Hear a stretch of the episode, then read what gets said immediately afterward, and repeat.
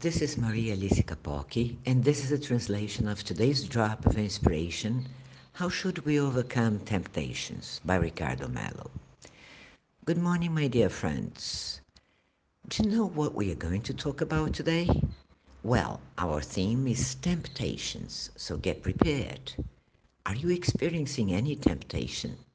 Let's discuss how we can free ourselves from all types of temptations sexual, financial, and affective temptations that tease us on earth, how we should deal with our instincts and urges, and how not to give in to things that our moral tells us we shouldn't do.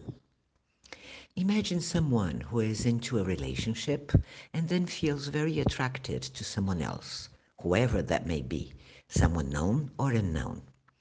These sexual urges may come up anytime or let's say someone has a serious financial problem and then suddenly is presented with the opportunity to make uh, small adjustments, draw some money from someone else's account, or even pull a fast one on someone.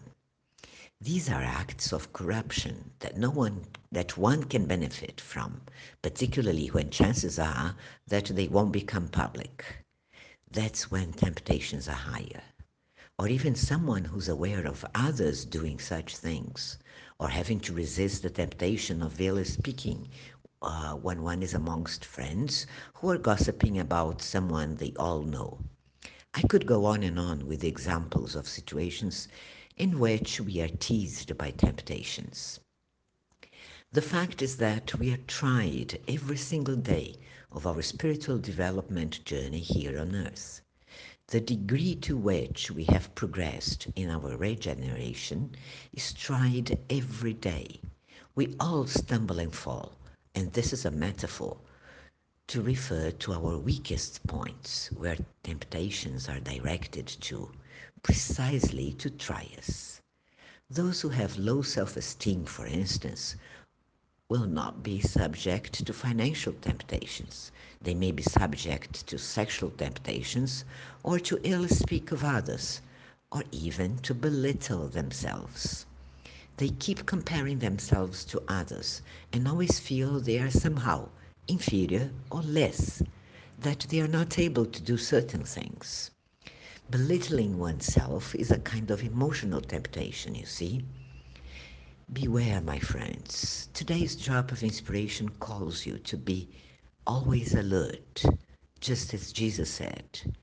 Be vigilant at all times and pray that you have the strength to escape the tribulations that are imminent and to stand before the Son of Man. We will all attract those situations that are actually lessons we still have to learn things that we still must learn how to cope with. Of that, we can all be sure.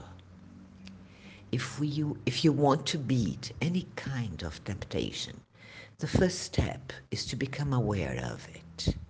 And if you only pretend they don't exist, you're sweeping the dust under the carpet. Maybe you do that to save face and not feel exposed. But if you remain in the shadow, you will, sooner or later, allow the problem to become bigger and things to eventually become much more complicated. But when you become aware that you are in this gray zone, this means a part of you has acknowledged that you don't want to give in anymore, that you want to resist whatever temptation keeps teasing you, and you'll no longer act based on impulse. The second step is to view temptations as young children who cry or throw a tantrum when their needs and wants are not met. So we've got to be firm, keep observing and assessing what those temptations or tantrums mean to tell about ourselves, but never allow them to take control.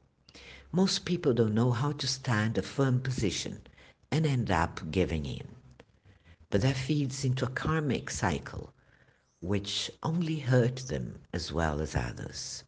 For instance, people who keep cheating on their partners, those who are corrupt, or fall in for illicit drugs or alcohol. Do you think any of those people are actually happy? they are emotionally needy and weak, and in fact, belittle themselves. However, either in this existence or in another, they will have to awaken, face, and, face up to their weaknesses, and strengthen their sacred self. When one strengthens their sacred self, this urge to engage with morally forbidden things lessens. We can strengthen our inner self by meditating, praying, engaging in social work, and being acknowledged for who we truly are, for the divine light that we all have inside ourselves. When we become aware of our divine light, we shine and shed light onto the shadow, which eventually becomes light as well. I know this is a deep discussion, but please do give it some thought. Giving in to temptations will not develop your spirituality. What you've got to do is to strengthen your divine self by acknowledging temptations and that you can resist them taking one step at a time. If you stumble and fall, stand up as many times as necessary until you don't stumble and fall any longer. If God is able to understand and forgive us, why won't we? May God protect and bless you to acknowledge your temptations and get stronger to resist them. Download the official IRM app and receive a drop of inspiration every day. Share them with your contacts. Thank you. May God be with you, my friends.